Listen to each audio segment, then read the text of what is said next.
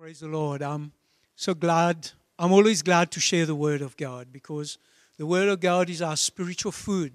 When we understand the Word of God and put it in our hearts and we begin to live our lives according to the Word, we grow in the things of God. And the Word nourishes us, the Word equips us. Amen.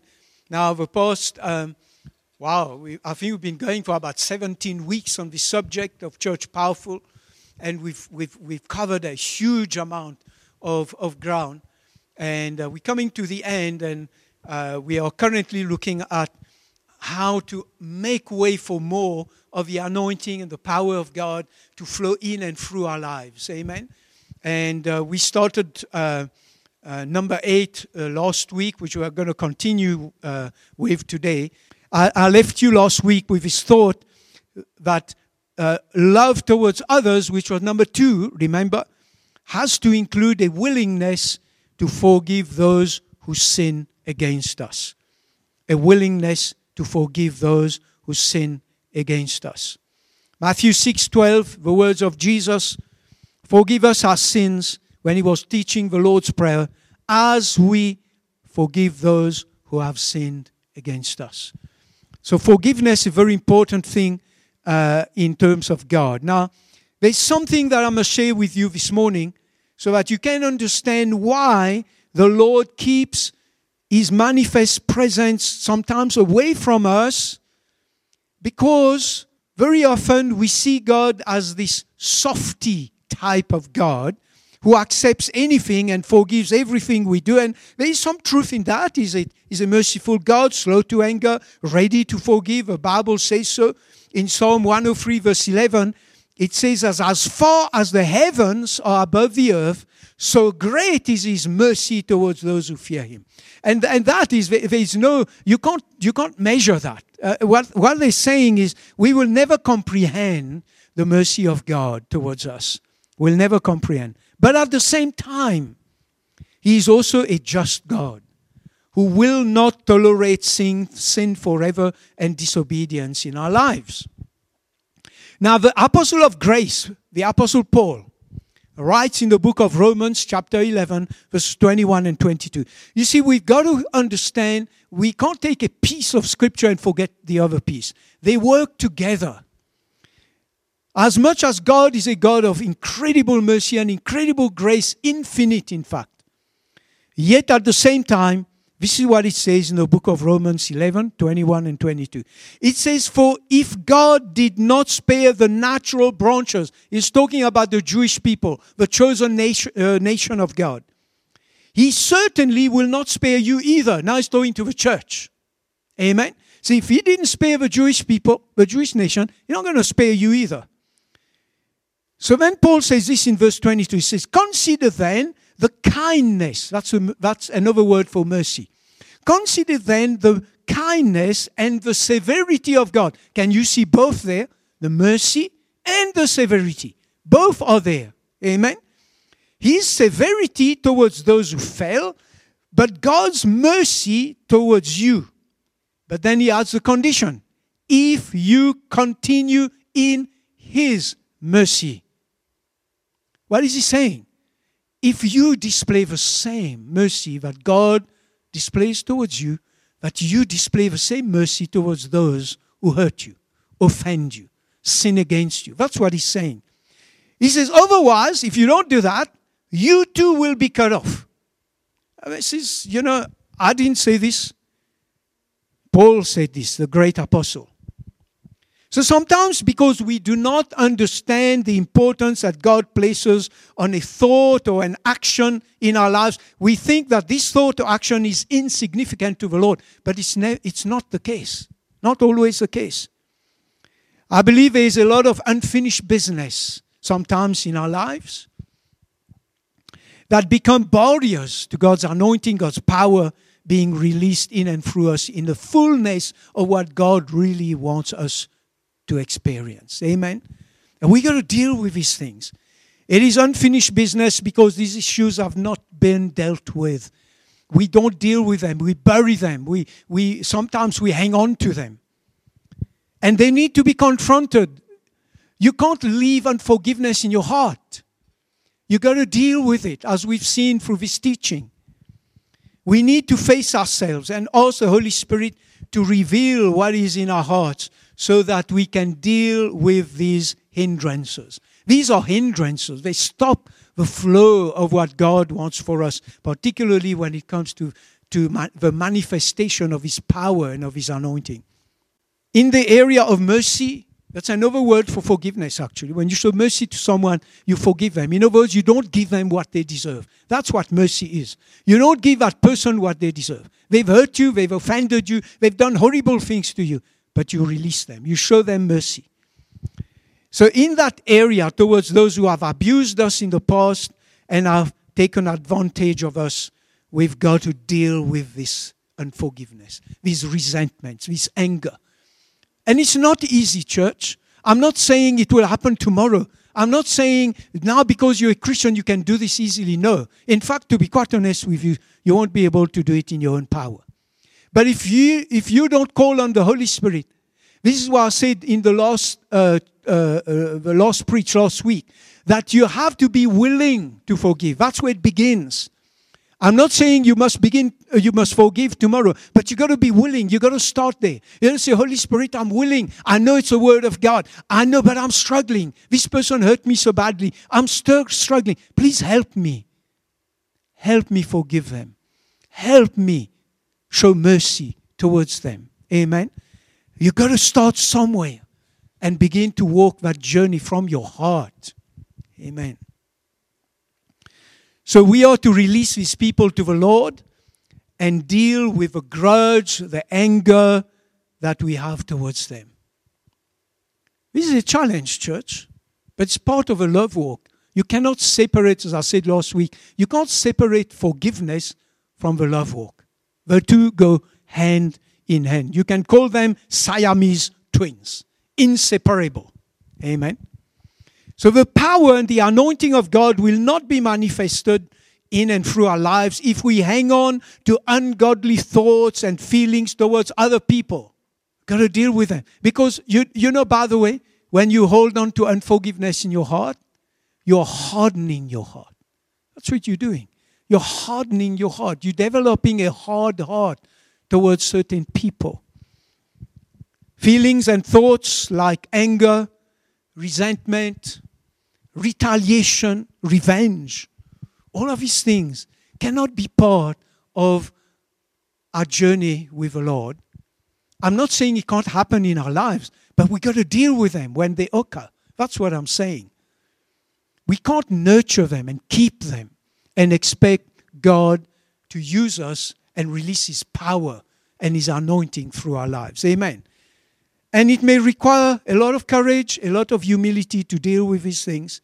But the Bible clearly teaches that God will bless those who humble themselves and walk in obedience to his word. Amen.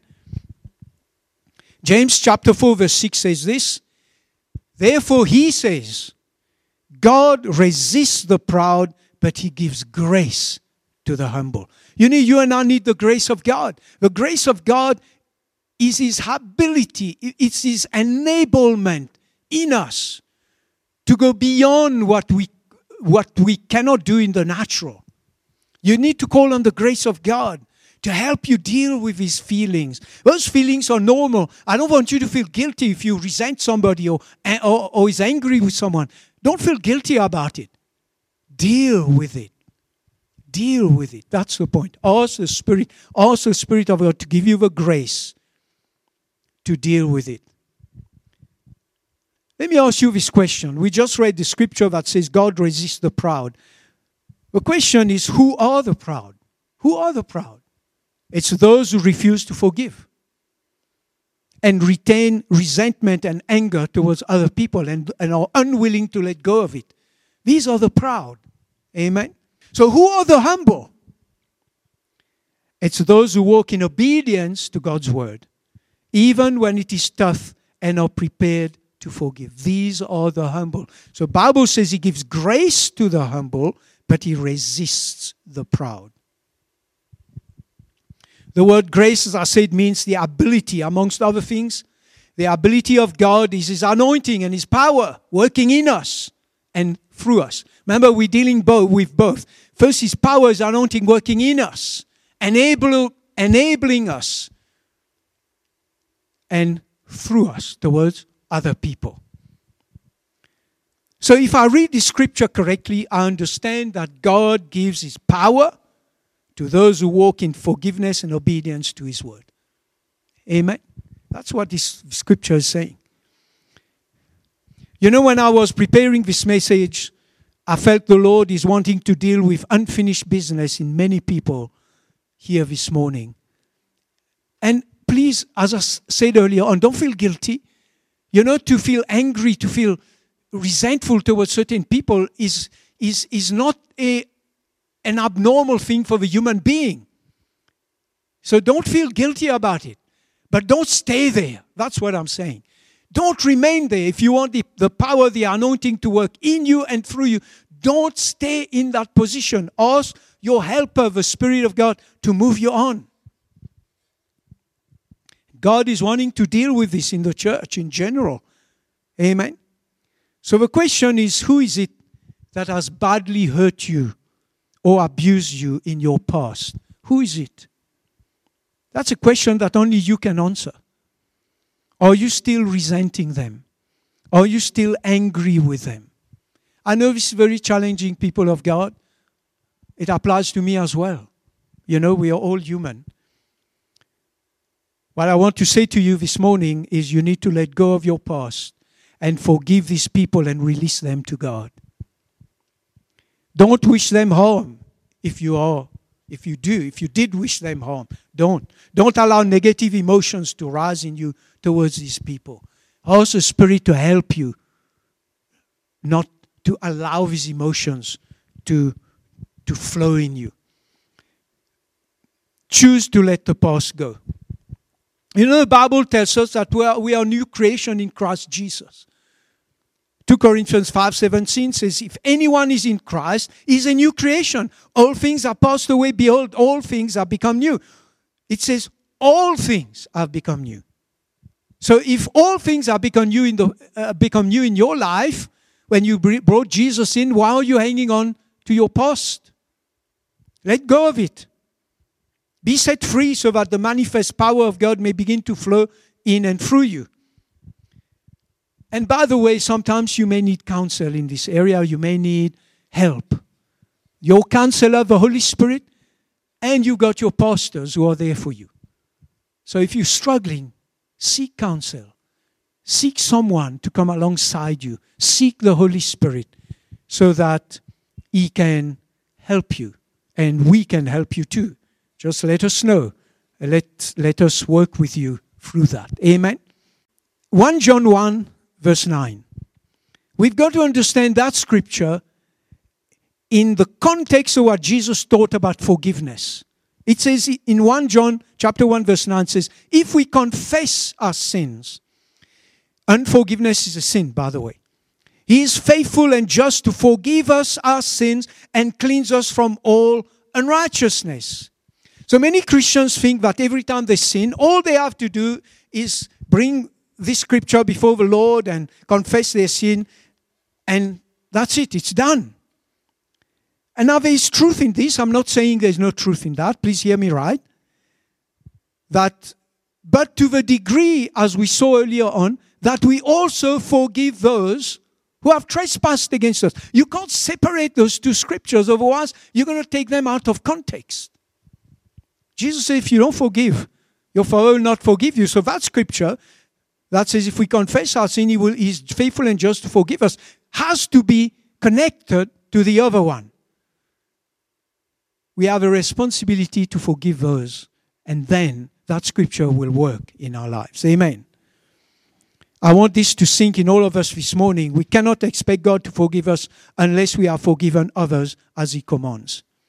Sometimes we apply 1 John 1 9 to no avail because our hearts are not clear of unforgiveness, of resentment, and all of these things. They're deeply buried in the depths of our memories.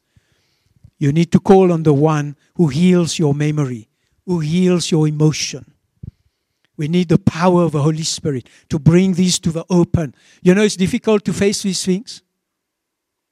It may take you days, it may take you to feel bad, to feel horrible. I know that. But you still got to face them so that you can come out of it, so that you can be set free, so that you can walk out of it. And we know the Holy Spirit will do that for you. So I want to leave you with that today to tell you there is a message of hope. There is a message of hope. You know who that hope is? The Holy Spirit. Wow. Jesus said, when you receive the Spirit, you receive power. Power for what? Where is your paraclete? He gives you power to change. He empowers you to deal with all these things that are from the flesh that you struggle with in the natural. He will take you to the place of being able to forgive those who have hurt you badly. Amen. Call upon the Spirit of God and let Him come alongside you. Amen. So here is now, as I close today, the eight things that you got to remember that as you practice these things, you will open the door and make a greater way for the anointing and the power of God to operate in and through you. The first one is develop your love for God above all things. Number two, develop your love for people. Number three, eat at his table. Number four, walk in the fear of the Lord.